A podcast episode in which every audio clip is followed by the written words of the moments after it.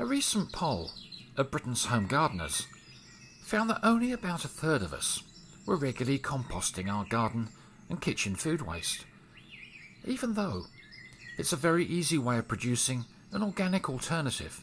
to shop bought composts. And besides, it creates a product from known ingredients. Compost is the material that results from the rotting of organic matter, and it's a natural process that occurs within the countryside and to a certain extent within any garden where dead organic matter has fallen, not just within a purpose made bin. And this natural decomposition process is performed by a diverse community of living organisms, all of which have a part to play in systematically dismantling dead organic matter and releasing the nutrients that were stored within it. However, these organisms, that we call the composters and recyclers, are often overlooked within a home garden, and some are even mistakenly assumed to be plant pests. Which is quite ironic, really, since being nature's waste disposal experts, they're arguably the most important organisms we need in our gardens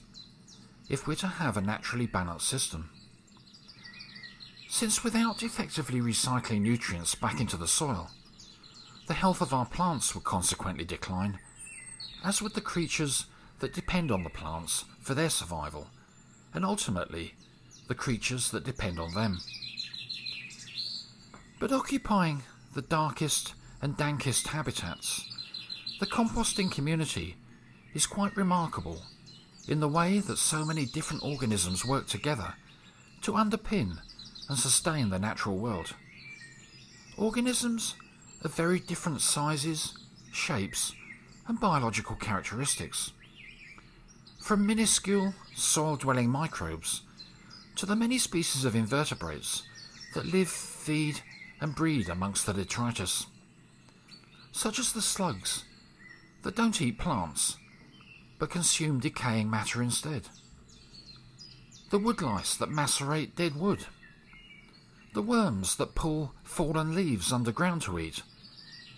and the immeasurable numbers of fly maggots that writhe and wriggle as they feed amongst the dead, all undertaking their specific roles on a production line where structured multicellular matter is gradually yet very effectively broken down into its component parts to be used by the plants again. So maybe the next time those of us who use a compost bin